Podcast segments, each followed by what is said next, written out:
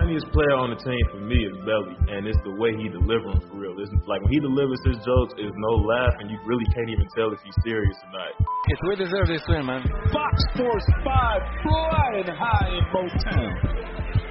Oh my goodness. I'm feeling great, man. I'm feeling the best I've ever felt. I'm excited. I'm, I'm all about winning. I know that the fans here are extremely loyal and passionate, and just like them, I, I want to become not just a playoff team, but a sustained playoff team, and eventually get back to some of that championship success and contention. With the 12th pick in the 2020 NBA Draft, Sacramento Kings select Tyrese Halliburton. Imagine being one of those players that's on a team that you know hasn't been in the playoffs in over a decade, almost two decades, it's about a decade and a half. Then being the first team to actually get to the playoffs, just being able to be a part of that would definitely be something special. And if we can, you know, end up building a championship contending team, you're winning a championship in Sacramento. Like that's that's looked at a lot differently. You probably feel better than you do than with anything else. Welcome back to another episode of the King's Pulse podcast presented by the King's Herald. My name is Brendan Nunez. Got Rich Ivanowski on here as we always do. What's going on, Rich? How you doing, man? I'm doing good. I'm doing great. Um, I'm doing really great. I, I, I really actually honestly feel good about how the Kings are playing right now. What about you? Yeah, I, I mean, I can't say that I expected them to have like a few moments of like really promising defense. Um, that's definitely been the most surprising for, thing for me. And you know, I mean, uh, I'm preaching defense all the time, so I'm definitely enjoying it. Yeah, and that's it, man. I mean, that's I think the entire.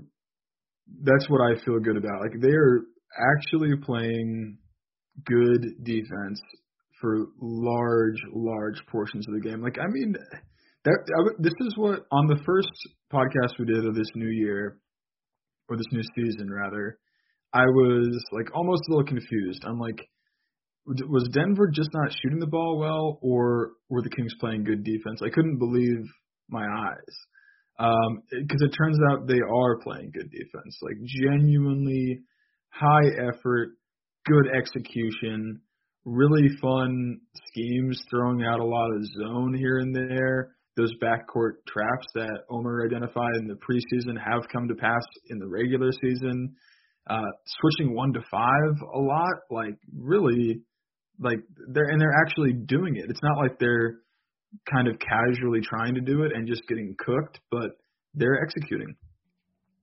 They are, yeah. I think kind of as you're saying there, it's really the the variety to the defense. Um, yeah, the zones you mentioned, the switching, and and it seems like they're really you know, going scheme to scheme based on the talent they have out there, which seems like such a basic idea uh, that any coach should be doing. But I don't think that that was always the case for these previous Sacramento teams. Like Hassan Whiteside is out there, and it's you know obviously drop coverage or a two-three zone, and he gets to sit in the middle and is a good rim protector when he gets to do that. And you know, there's I'm intrigued with this whole Marvin Bagley switching idea. Um, he has a lot of work to do on the defensive end, um, but it's I'm glad to see him kind of thrown into that sometimes. They were doubling Devin Booker um, and blitzing him specifically in the in the second matchup against Phoenix, the third game of the year, um, to really get him out of a rhythm. And yeah, they're just showing the offense a lot of a lot of variety. Um, three guard lineups with Halliburton, Fox, and Cory Joseph. That those guys are kind of running around and causing havoc. And yeah, man, I'm I'm really enjoying it. I'm really enjoying it, and I can't say that I expected it with the roster going into this year. No, I I think a lot of the credit. I, I know like everyone wants to remind us that Luke Walton's the head coach, and so he deserves a majority of the credit for the coaching, which is true, I suppose. But it's interesting how much Rex Kalamian's name comes up in post game stuff. Mm-hmm. Uh, like everyone is praising him he is the new defensive coach. I mean, that's his responsibility is the is the team's defense. So, um, and he's getting lots of shout outs. Um, you know, Buddy in particular, he he was asked about his defense, and he immediately is like, "Look, Rex came in, and he's doing a really good job." You know, I'm paraphrasing obviously, but he was quick to praise Rex. Yeah, you you hear it on the broadcast a bunch, and yeah, the name's coming up a lot for sure as as the guy that kind of implemented a lot of this defense. And and to touch on Buddy a little bit because I think part of the team being a good defense is when um, or at least having moments of being a good defense. You know, we'll still have to see with more games into the season. Is that the the guys that struggle on that end really stand out when everyone else seems to kind of be on the same page and and making the proper rotations. And Buddy was that guy a lot last year, and there were still definitely moments have been throughout this year. Um, but effort has never really been an issue for him on the defensive end of the floor. I feel like um, you were one to point that out to me. I think at some point last year, it was just that he looks a little lost sometimes, and it seems that you know with a game plan a little bit on the defensive end that he he's actually been a part of like some really good rotations um, when when there's a help defense and then everyone just kind of has to scramble to the next guy over. Like, but he's been a part of that sometimes. There's definitely moments where he's still you know getting attacked on that end, but yeah, credit to Buddy. He came out and you know I said many times this year that he's focusing on the defensive end, and I think there's there's some progress. I'm gonna I don't know. I I kind of disagree with Buddy. I I think that he's a high effort guy, and that shows off in highlights. Like he will he'll get a steal and he'll uh you know he'll make he'll make hustle plays right. But I think a lot of it is still gambles, and at least half of the time where I feel like the Kings let me down on defense, it's because of a completely wild closeout from Buddy Hield. Like he will just sprint at a shooter and fly into the stands behind them, and then that kind of leaves the rest of the team scrambling. For sure. Yeah, no, uh, that definitely still happens um, throughout the season. And then the other guy that you know you, you said half the time is Buddy. I feel like the other half is Bagley. Um, yeah, he looks a little rough out there on defense at times. Yeah, the other half is is Bagley. I think those. I don't know if I want to start like on the negative side of things, but those are the two guys that they just worry me a little bit. I think they make some some silly plays. Like it's a, it's a basketball IQ thing for those guys. Um, whereas I feel like everyone else, I mean, and a little, it, it's it's honestly it's it's Buddy and then like all the big men. I think like have concerns for me. Yeah, fair enough. But let let's start a little positive. Let's start a little positive here. And the guy with you know high IQ that's making plays on the defensive end and turned it over once in his uh, in his 83 minutes of play so far. Rookie Tyrese Halliburton playing closing minutes for some of these games, um, just you know fitting in within the flow of the offense and making plays on defense. Again, three guard lineups with him, Kojo, and Fox. Halliburton, man, I mean, we I was we were both really excited. He fell to 12, and you know just kind of showing off why. Yeah, no one else in the league in the entire league has 15 assists and one or zero turnovers. He's the only one. Crazy. At least as of last night. And it's not like he's not like, you know, passing the ball like fairly often. Like obviously there's those 15 assists to show for it, but like he's he's not just making super basic reads. Like he's making cross court passes that, you know, give room for turnovers. Twice he he like got a hustle rebound in the corner and whipped it out to the top of the key for three. Uh, I think one was to Buddy in the first half, and then again for Belly in the second half, and and both of those were made threes. I mean, out of out of really broken plays. Yeah, um, and, and to touch on Belly really quick, I kind of think that you know you you said it going into the year, um, and I'm slowly getting on board with you that you know Belly might be a little bit of a uh, take a step back a little bit this year, and especially if this team is going to take pride on the defensive end of the floor um, and and you know Bagley remains healthy, Bjelica's minutes seem like they could be be fallen compared to last year. Yeah, I am not convinced by the big man situation right now. Um, Bagley and Holmes, I think, have a lot of positive merits to them, but I don't think they make a lot of sense together. Early on, like especially when they're they're starting together, obviously there is some spacing issues, some very real spacing issues to start games. And um, on Twitter, you can see I grabbed a, a screen grab of Fox right as he began a drive, and you know, like in this particular play, for whatever, I guess Harrison looked like he was cutting to the basket as well, but there was just five Suns in the paint. Yeah, and you know it's different if you're working with like a say Trae Young, a, a point guard that obviously you know would prefer to be a pull-up shooter, but Fox wants to get downhill. You know, I mean, ideally you'd have four shooters around De'Aaron Fox if he's the main cog on your offense. Um, so I'm with you there. There are definitely concerns, but luckily I was worried we weren't going to get it all too much throughout the year. They are running Bagley at the five a, a good bit of times. Um, I don't know if I've felt great about it. Um, like I don't know, Bagley's. I, I don't know. He he's he's pulling down boards, and I don't know. It, it's basic Bagley stuff, you know. Like I, I don't know if I feel that much different about what I've seen from him, even though I've liked the minutes at the five. Like the intriguing thing for me right now with him is probably seeing how this how the switching on the defensive end holds up for him. Yeah, you said it. It's basic Bagley stuff. We are seeing like standard the standard Bagley. That's what we're getting. I've left jump hooks a game every night. Um, yeah, I mean, and, and uh, yeah, I guess is he meeting or exceeding or failing to meet your expectations of him early on? He's just meeting them. Like this is just yeah, just kind of standard. Yeah. Um. Yeah, the shooting splits are not great. I don't know if you noticed this, uh, but 39% from the field, 14% from three, 54% from the free throw line. 39, the old classic, 39, 14, 54. Damn. No, did not realize uh, that, that that was the numbers. And yeah, with that's on 12 points a game and just a bit under uh, 10 rebounds there as well. Yeah, I don't know. And it's like there's like Frank Kaminsky's guarding him at times, and it's like, dude, take advantage of this. Or like Jae Crowder was his primary assignment, right, for both of these Phoenix games.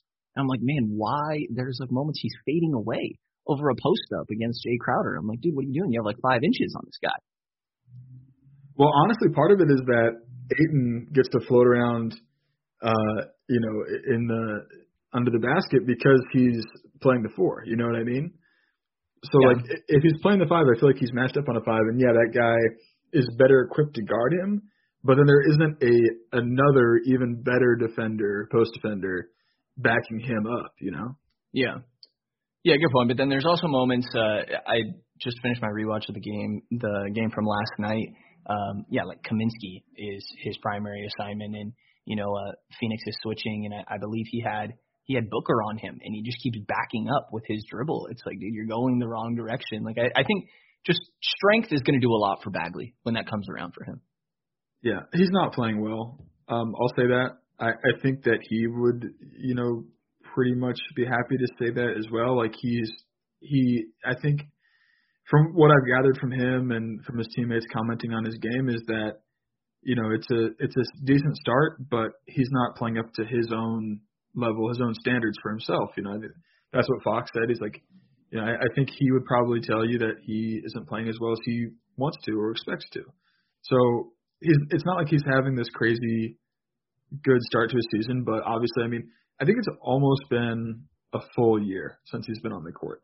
Um, wow. I think it's been uh, like a, a legit 11 months because he went out before the shutdown. Like it was it was well before that, if I'm not mistaken.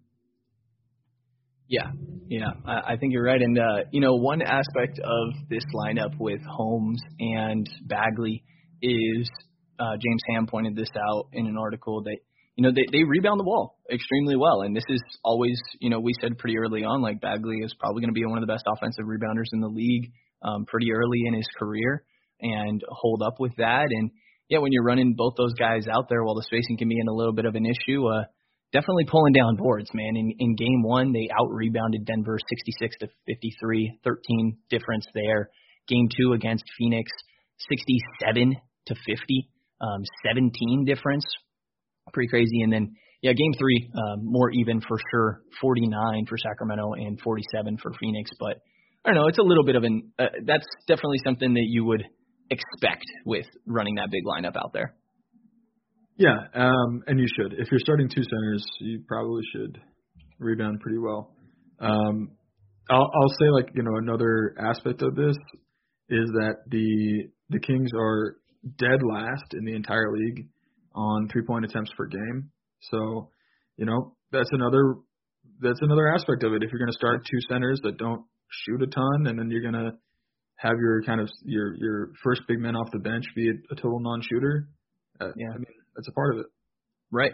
Uh, Bjelica minutes going down, I think, are are part of that as well. Um, and it's funny because wasn't there there was a preseason game where they got up a stupid amount of threes, right? Well, that's why I believe this team should start Kyle Guy and Jahmi'us Ramsey and uh, all these dudes. No, I don't believe that. But yes. Yeah. Um, and, and you good, know, good shooting bench. It's a good shooting bench, like especially the deep bench.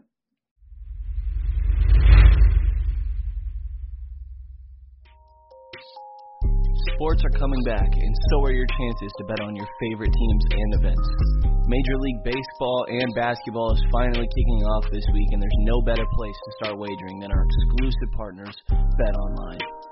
Check out all the odds, futures, and props to bet on, all available 24 7. And with the return of sports, BetOnline sat down with former pro players Eddie George, Harold Reynolds, and seven time NBA champion, we'll go six time NBA champion, Robert Horry.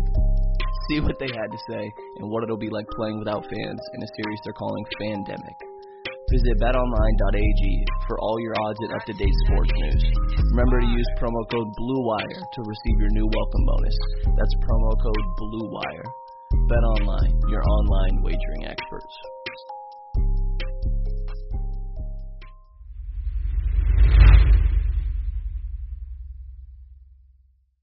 You know, we we gotta obviously mention De'Aaron Fox here. I think that in the second game, the first one against Phoenix, there was like a fire to him for a little while against Booker when you kind of saw them get those double T's, and he really had like a, a star performance in that second game. Um, and one of the things that stood out to me the most that was kind of different than what you were used to was like when he got fired up with Booker, there was some on ball defense of like I always thought that Fox should be able to get through screens really well with his quickness and just kind of getting thin and you know getting your shoulder past the guy, but he's never really been that great at it. But there were moments where he was on ball um, at the point of attack guarding Booker in that I want to say late third, early fourth quarter of the second Phoenix game that was just like great defense from him.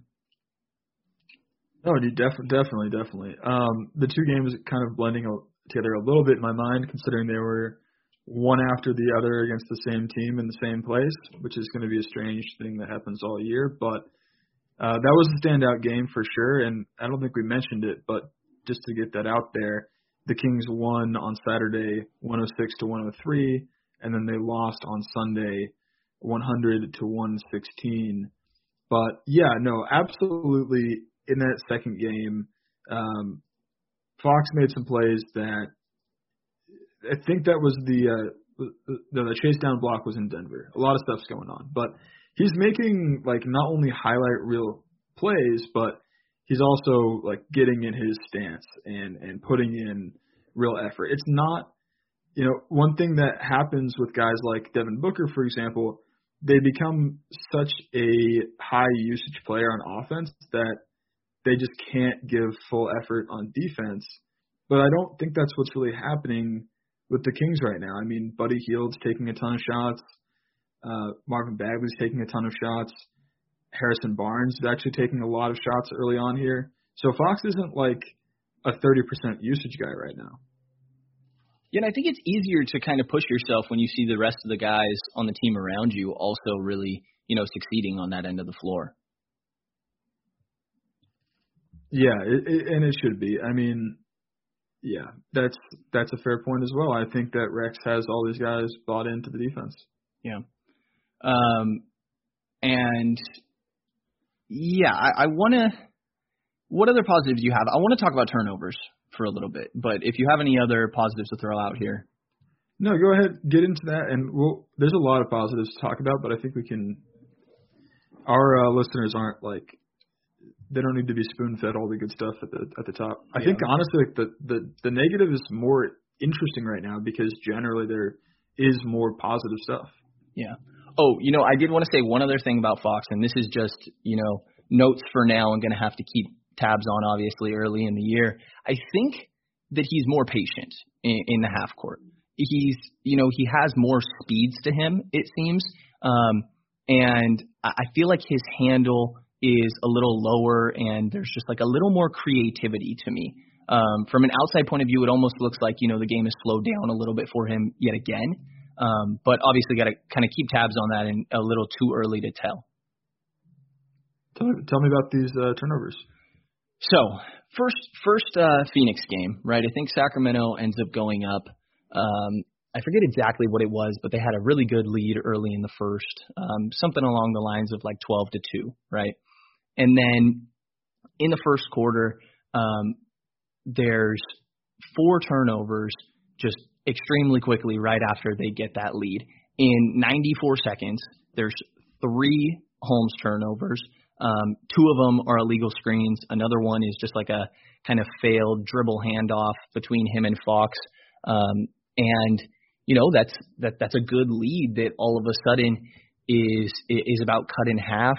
Um, and then again in um, game three, the most recent one against Phoenix, this is where I thought the game kind of went to crap in the third quarter. They had seven turnovers in the third quarter. Um, Sacramento as a team at the half, they only had five, um, and then they come out and have seven in the third quarter. And within the last two minutes of the game, with two minutes remaining, it's 78-81, a three-point game in favor of Phoenix. With a minute 50, Fox draws a, uh, has a charge. That's his fourth foul, which you know ends up being a very big deal, obviously, with the whole Fox foul situation. Minute and a half left. Uh, Cory Joseph, Buddy Hield, dribble handoff that just doesn't doesn't go well, ends up throwing the ball out of bounds. Nine seconds left. Buddy Hield gets stripped, and then you know one second uh, left. Obviously, there's that crucial fifth foul that you know Fox probably shouldn't have subbed back in for um, on that little moving screen dribble handoff and that's a 9-0 run to close the third quarter for Phoenix. And all of a sudden, you know, you're losing 78 to 90 just because of a little run to close the third quarter, and it, it, felt like Sacramento never really recovered. Um, there, I believe it was Christie that mentioned it on the broadcast, but someone said that there was more of an emphasis on illegal screens this year. And that definitely seems to be the case. Like Bagley and Holmes are getting called for that a lot. I've seen a lot of dribble handoffs getting called. Um, for so sure. maybe there's and just Jokic got one like in the crunch time of that of that yes. Denver game. Yeah, Boston always does this um this seal that's getting called all the time now. Um so that seems to be a little bit of an emphasis and you know maybe it's just going to be some players getting used to that and it's up throughout the league but tw- in back-to-back games I felt like there were spurts of, you know, four or five turnovers within 3 minutes that changes the tide. Yeah, I mean that you're definitely right on about that. Luke Walton in the pre- in the post game mentioned that you know there's there's going to be breakdowns. Like he feels really good about how the Kings are staying engaged and staying, uh, you know, basically are are locked in. But there's going to be lapses in concentration, um, and he says that happens for every team. It's just about how often it happens, and uh, you know, and I think those are what he's those little those little periods right there are what he's referring to. Right. It's a game of runs, you know, and I, those stood out to me, and I'm sure there's also moments where opposing teams had somewhat similar runs, maybe not as bad. And yeah, it, it's a streaky game, you know, so it, it happens for sure, but just something that hopefully isn't uh, a trend that keeps up or anything moving into the future. Yeah, I mean, unfortunately, I think it will. Like, I, I still think it's a young team. I still think it is, um, you know, a team that is I don't know, just I hate to say it, but like they, they just don't have a ton of elite players right now. So I don't. They don't have Chris Paul on their team. The, you know, like Chris Paul. They don't even gonna, have playmakers. You know. Chris Paul is gonna like. He's never not locked in. He, you know what I mean, and he's constantly. It was actually a lot of fun watching him for two games, just basically manipulate the refs the way that he does. It's so brilliant. The way that he draws bullshit fouls is it's incredible. And it matters because you know there's one specifically I can think of. Fox had four fouls, or, or sorry, three fouls by the way in Mm-hmm. that uh in that third quarter. And the first one is just one of those cheesy, you know, dribbling up the floor and kind of just, Just throws himself into Fox. Yeah. Yeah, yeah. It's it's a, it's a, it's magic the way that he works that. Is there a, a more hateable player in the NBA? Honestly, Hmm. There's probably some. but no, I mean CP seems pretty universally. He is just such a such an irritant, you know. Yeah. You know, and I really felt like with with all the switching that Sacramento was doing, that at any point in that uh, most recent game, that Booker or Chris Paul were just going to start like pulling it. You know, at halftime, neither one of them had attempted a three, and I wasn't really sure why when you have Bagley and Holmes switching onto you. Um, and then it felt like you know, CP specifically, it really felt like he was trying to, and you heard him say this after the first matchup that you know, uh, he needed to take advantage of the switches better and, and get the ball to his big men. And it felt like he's really trying to kind of learn where everybody else on the floor likes their spots. Um, and as you know, a primary playmaker and really trying to get Ayton the ball in some of those mismatches. But I thought that if he really wanted to, he probably could have been taken over this game um, with scoring himself. And then, yeah, that that third quarter, I was surprised. Um, there was a lot of blitzing of Devin Booker and, and even doubling him and in the first half, and then it kind of felt like they went away from that in the third, Sacramento, um, which was a little surprising to me, and that's kind of where Booker caught fire or even just came alive at all because the first half was kind of all their role players really just just hitting threes. It, it felt like eventually the Cam Johnsons and Mikal Bridges of the world were punishing them uh, with open shot. You know, like not open open, but they, they were getting better looks, and I think at a certain point it became oh like these guys are just going to hit anything, so they maybe had to go away from that. But but you're right. I mean, and and speaking of Booker and Chris Paul, and going back to the Denver game, I think MPJ did this a little bit as well. I just don't think the Kings have a guy that could just hit shots from wherever. Those guys can they can score from anywhere on the court and they really moments and just shoot it from the mid range, shoot it from three, get to the basket. I don't know that the Kings have a guy that can score on all three levels, and that's I think that's going to be a real impediment for this team going forward. Well, he's just sitting on the bench, you know, 43rd pick, just waiting. Yeah, Robert Woodard. Oh wait, Jahmi'us Ramsey. How dare you? Sorry, yeah. How dare you? Yeah. I mean, honestly, it's the closest thing we've got, probably. I don't know. Like Fox might be. Like it's the three ball that he's obviously missing. Uh, and he's still. Everyone's going under on him still. Yeah, and he's he's not pulling it. So like that to me, you go you under. I, I don't. I think he has pulled it more. More, but not enough. Like I watch him accept his defender going under the screen on him. Yeah. I don't know, 20 times so far, and he he generally just looks to drive kind of the opposite way like still use the pick and drive off of it. Um, yeah. But yeah, no, like I mean, MPJ is not going to let you go under him on him. Uh, you know, Harrison Barnes might be the most well-rounded guy. Actually, Harrison Barnes, who has not hit a three this season. Wow, I didn't realize that. Yeah, I have noticed that because he is clinical finishing so far. Like he, I think at the rim or on twos in general, I think he's shooting like seventy percent. Um, but he has not. Let me double check in case something. Yeah, no, he has not hit a three. He's like 0 for six from three this year. Crazy, crazy. I did not realize. Um, you know, the the team has been good about getting to the free throw line. I'll, I'll say though, um, in the in the Denver game, and this was also pointed out by James Ham in that piece, um, 31 free throw attempts and knocked down 77% of them in the first Phoenix game uh, 33 free throw attempts, and and then in the most recent one, 25 free throw attempts. You know, they have the personnel to do it, especially when you're talking Bagley Fox. Um, yeah, so I, I mean, nice that there's like that, that they're aggressive in in getting to the rim, and you know these these two big lineups are part of the reason that there's less shooting, but there's more physicality um, and aggressiveness in in driving the lanes and just drawing contact. It feels like. Yeah, they've taken the fourth most free throws on average of any team in the league. I really would not have believed you if you told me they would be taking the fourth most free throws and the least number of threes. And, and those will, like, especially the threes. There's no way they sit at the least threes, right? I mean, probably not, but like that, I think that's like bottom bottom five. No way, I, right? I think it's a very real indicator of their style right now. Like, I I don't I, and their pace, they're like 21st in pace. I don't. I think that we were once again hoodwinked into thinking we're going to run fast and shoot threes. I don't think that's the way this team is playing. They're going to grind it out on defense, and they're going to get to the rim, get to the free throw line. It's kind of an old school approach. They're going to play two big men uh, in the starting lineup that can't shoot. It's an old. This is an old school style of basketball that they're playing. Yeah. As long as you and, still and, I mean, it's working. Like I'm not. I'm not. I'm not criticizing. It. I'm just saying it is not. This is not your. This is not your Dave Joerger Kings.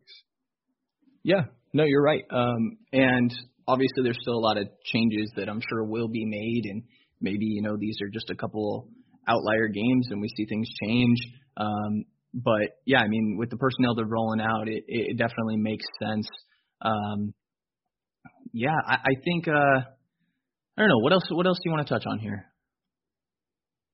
Um, let's see. Any I haven't loved Glenn Robinson. There was a lot of people in preseason saying that they felt like he was like over aggressive on the offensive end, and I was uh hesitant to say that, but I'm kind of starting to come around. Um, worst net rating on the team Wow. by a lot. Worst offensive rating on the team when he's out there by a lot. Um, I mean, I don't think he's playing bad though. It's just net rating. Yeah. Almost, you almost can't pay attention to net rating with this this sample size, Just counting down for those to be DaQuan Jeffries minutes. except for the Jahmi'us Ramsey net rating, which is 83.3 plus 83.3. Very So, telling. Defensive rating with Jahmi'us on the floor, 33. Let's go. Wow. Let's go. Just yeah, put him on the all defensive team now. Um. Yeah, uh, I'm trying to think of other players that I. What about to- Whiteside? Okay. Um, I, like I said before, I don't have much more to say about him. I said it in the last episode. It's really nice to have a player that can block shots because I really don't think that the Kings have had a player even like close to average at shot blocking for years, literally years. So it's really nice to have that. Um, you know, I, and that's about as far as I can go. Like I don't think he's. I, I think you know that that's his strength, and he has some pretty obvious weaknesses as well. But it's nice to have a player with that strength because it just has not. You know, Monte McNair talked about getting guys, getting all the tools that he can for Walton to use i i as he pleases or as he decides he needs to utilize them. If he wanted to play a lineup with a shot blocker in it, he straight up could not have done that in in, in last year, you know, last year's team. So at least he has that opportunity, and I think disrespect. it could look pretty good um, if you want to go four shooters and Whiteside. I think like those lineups could be valuable if you know in small doses and used in the right way. Yeah. I've liked him a little more than expected. Um, not too much, but I think a lot of times he's been allowed to just sit in a, a two three zone at the middle and you know, there were moments of like actually good timing. And of course there's also times of uh just why are you there positioning wise? Like I still don't think Sacramento has a starting center on their roster, um, a starting caliber center, you know.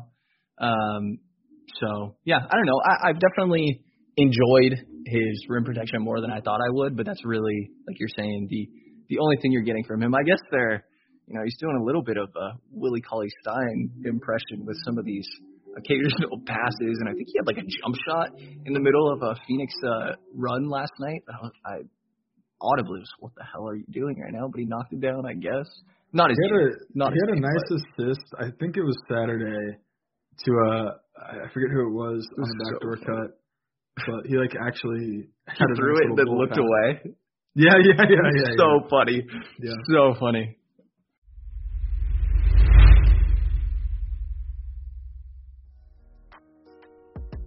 Twenty twenty has complicated most things in the world, including making hires. It's reshaped how we work and it's almost over. Businesses across the globe are challenged to be their most efficient, which means every hire is crucial, and Indeed is here to help. Right now, Indeed is offering our listeners a free $75 credit to boost your job post, which, which means more quality candidates will see it fast. It's the number one job site in the world with more total visits than any other job site. Helps you find quality candidates quickly so you can focus on hiring the person you need to keep your business going. And unlike these other sites, Indeed gives you full control and payment flexibility over your hiring. You only pay for what you need, and you can pause your account at any time. No long term contracts. Now, Indeed's new way of matching you with candidates instantly delivers a short list of quality candidates whose resumes on Indeed match your job criteria that you can contact the moment you sponsor a job, making Indeed the only job site that can move as fast as you do. Try Indeed out with a free $75 credit at Indeed.com slash BlueWire. This is their best offer available anywhere. Go right now to Indeed.com slash BlueWire. Offer valid through December 31st. Terms and conditions apply.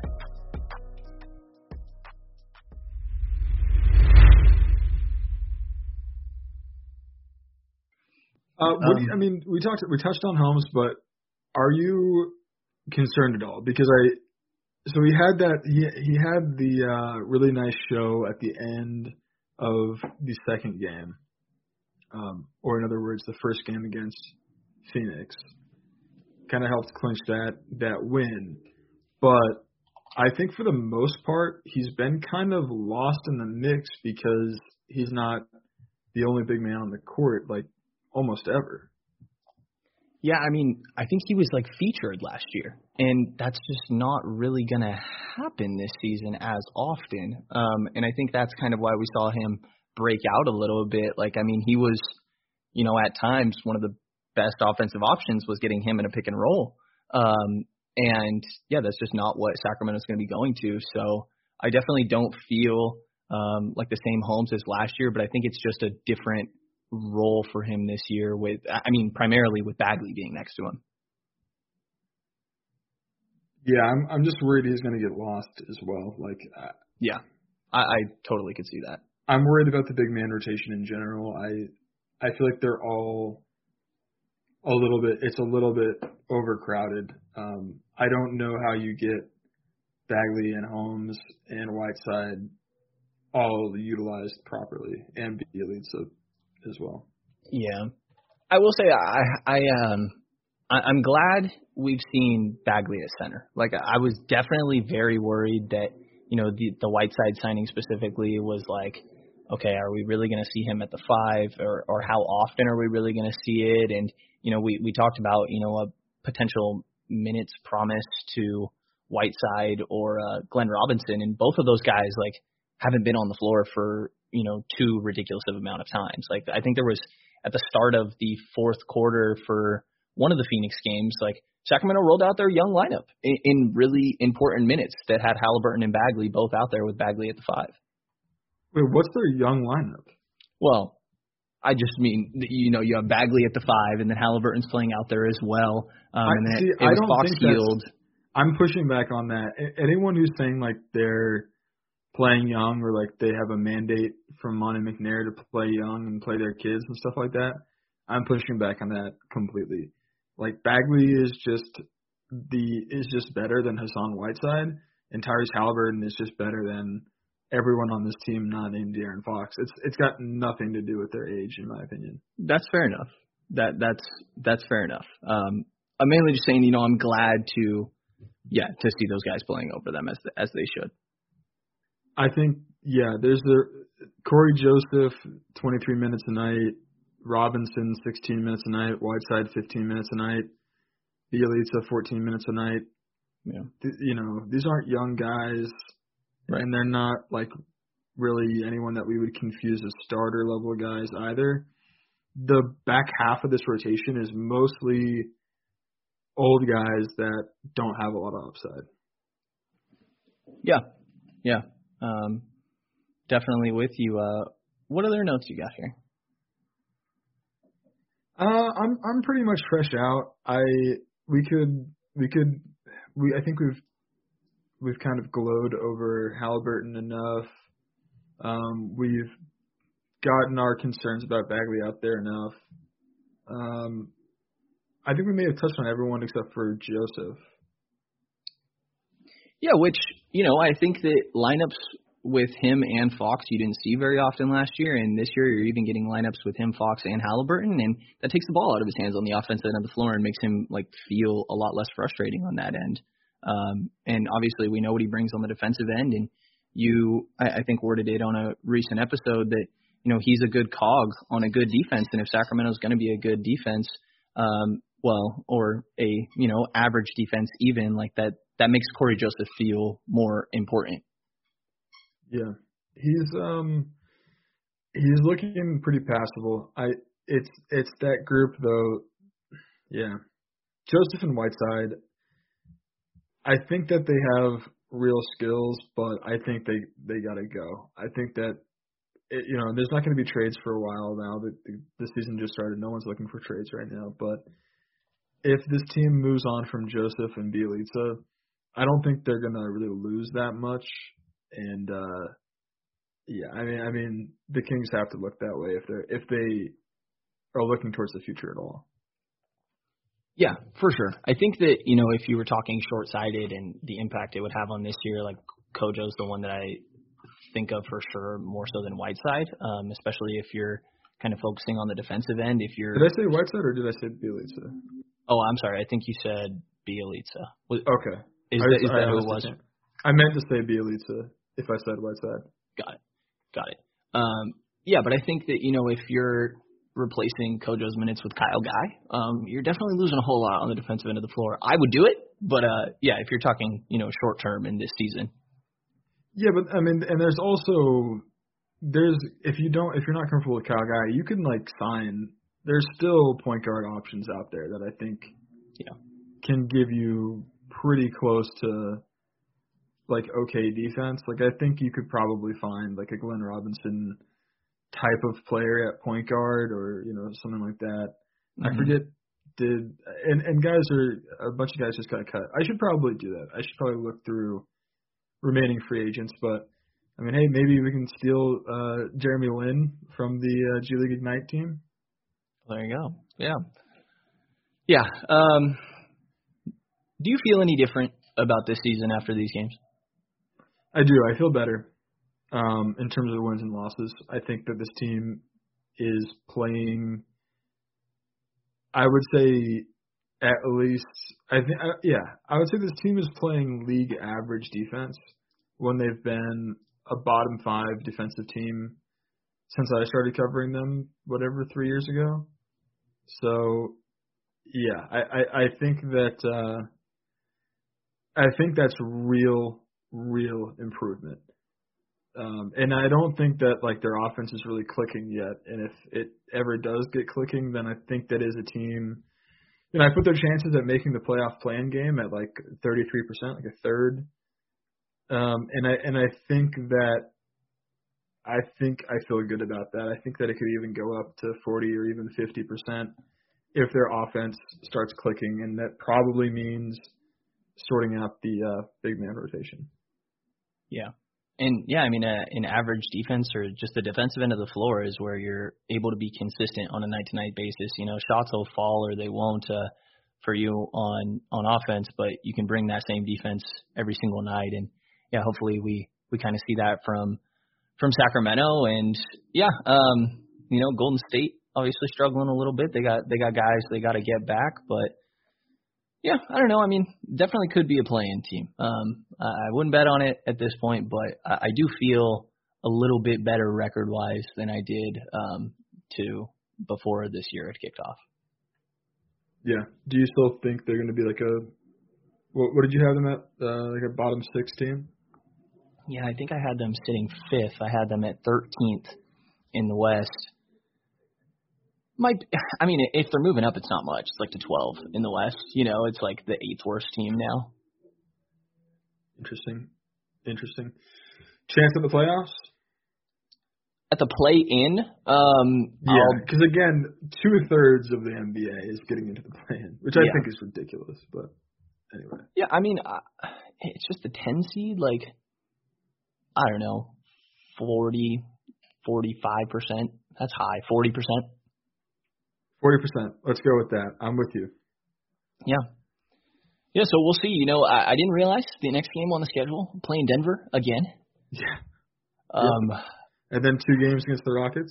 Yeah, yeah, yeah. Um, any minutes of Bagley guarding Jokic aren't going to be fun like they weren't in the first one. Um, I'd expect Jamal Murray to have a little bit more force to him um, in this one, and yeah, we'll see, we'll see how this this next one goes on on Tuesday night. Yes, sir. All right. Well, thank you to everybody for listening to this episode of the King's Pulse podcast.